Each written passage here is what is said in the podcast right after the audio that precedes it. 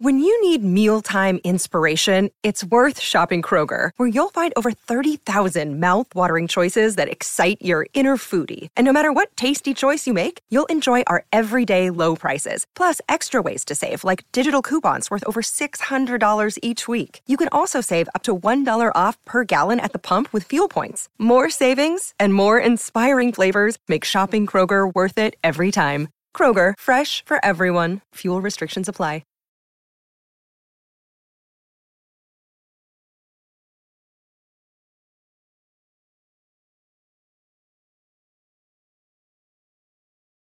So switch, switching gears a little bit, you talked about um, study manager to uh, study coordinator, you know, to C R A to study coordinator.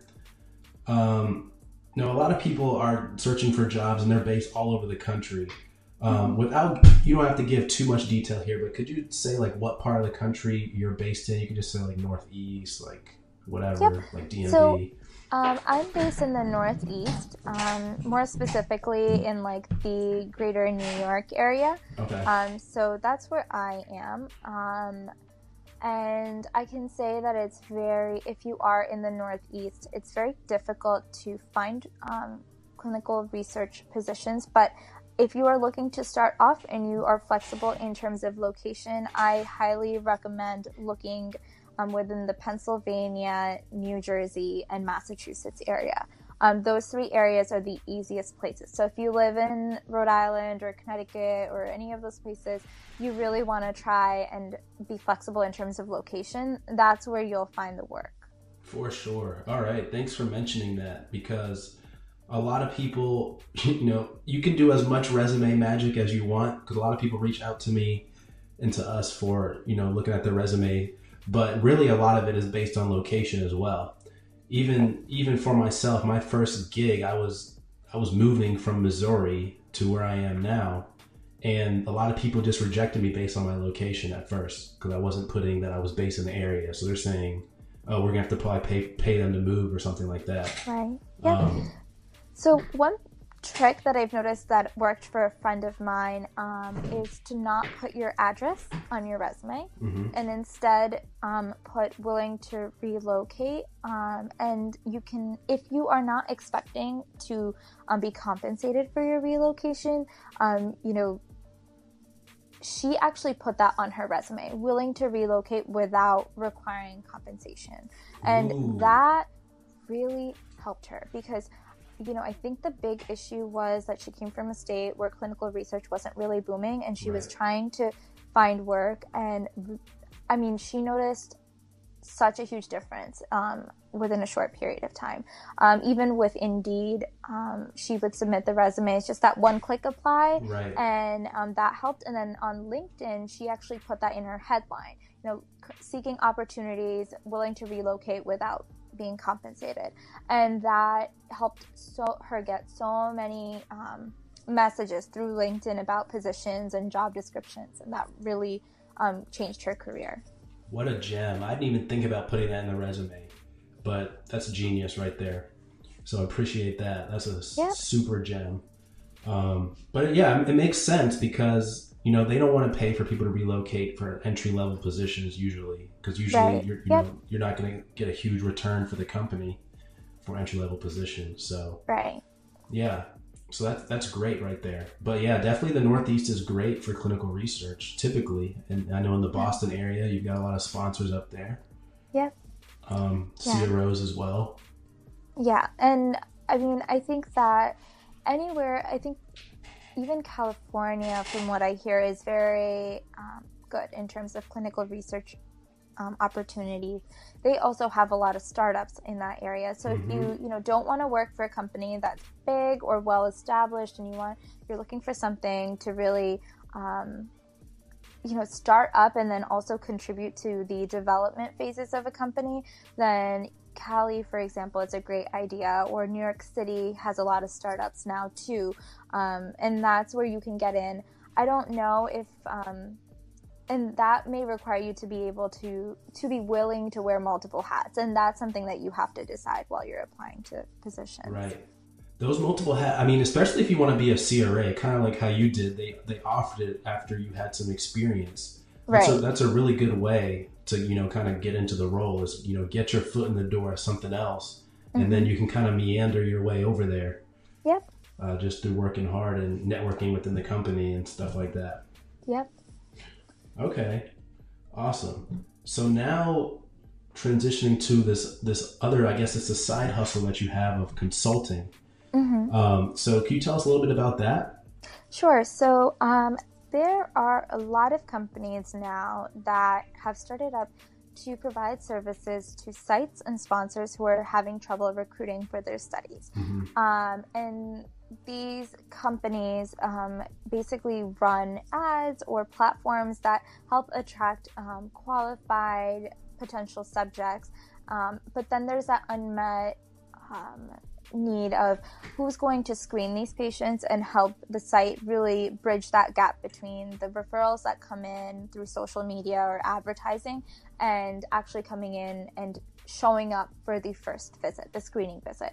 Um, so my job um, as a part of the consulting that I do is to actually contact these patients um, and kind of see if they're a good potential subject for a particular study. So I do the pre-screening aspect of it, and then if they do pass through my pre-screening, um, I pass them on to the site. In addition, if the sites have any suggestions, um, if they have any concerns about um, recruitment and what how it's slow or how it's, you know, we're, we're sending them too many referrals and they can't handle that. You know, it's about, it my, it's my job to gauge how often we should run those ads and how often I should be sending those pre-screenings to the site so that, you know, if I talk to a potential subject and the site can't get them in in the next two weeks, you're going you're going to lose that subject most likely because they're not going to take the whole process seriously. They, you know, mm-hmm. if you're serious about it, they'll be serious about it. Um, so strategies like that, timing everything and then doing the screening, that's what I do on the side. Um, I put in about ten to fifteen hours of that a week. Um, whether I, you know, increase that later on is really up to me, but that's a nice thing about doing consulting that um, you can kind of make your own hours and determine how much work you take on. Right. Um, and it's a great side hustle. That's the thing. Like, not every industry has that um, option, you know? Um, so with these, all of these startups that are coming up, if you can find a way to help out or contribute and Um, it's a part-time position. A lot of it you can do remotely. So you're not even going into another office after work. You're doing it from home. Right. So how did how did you think about this? How did you get involved with that? Um, so while I was a coordinator, um, a lot of the studies that I worked on suddenly were taking on um, the sponsors of those studies were taking on these companies um, and giving them the task of helping recruit. Um, so I worked with quite a few, and um, I didn't even know that, you know, pre-screening was a thing that these companies offered. Mm-hmm. But over time, as I like learned more about the studies um, and how the companies were helping, um, I actually realized that there were screeners that were doing this pre-screening before we were even getting the referrals.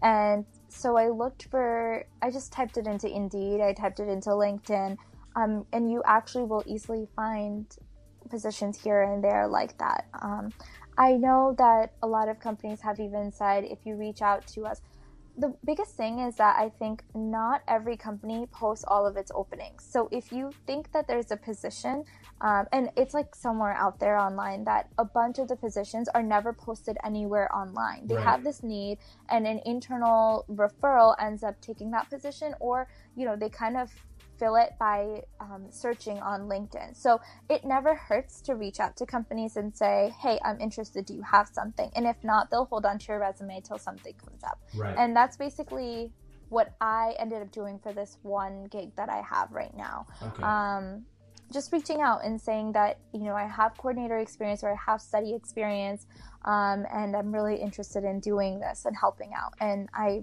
You know, two months later, I was all set up, and I've been working on um, a bunch of studies and with a bunch of sites since then. Okay, so do you do you reach out to the sites yourself and offer your services, or is it through another company that you do this? Um, so it's through another company. So I am contracted through another company, but I work as an independent contractor. Got it. Um, the owner of that patient recruitment company reaches out to the site.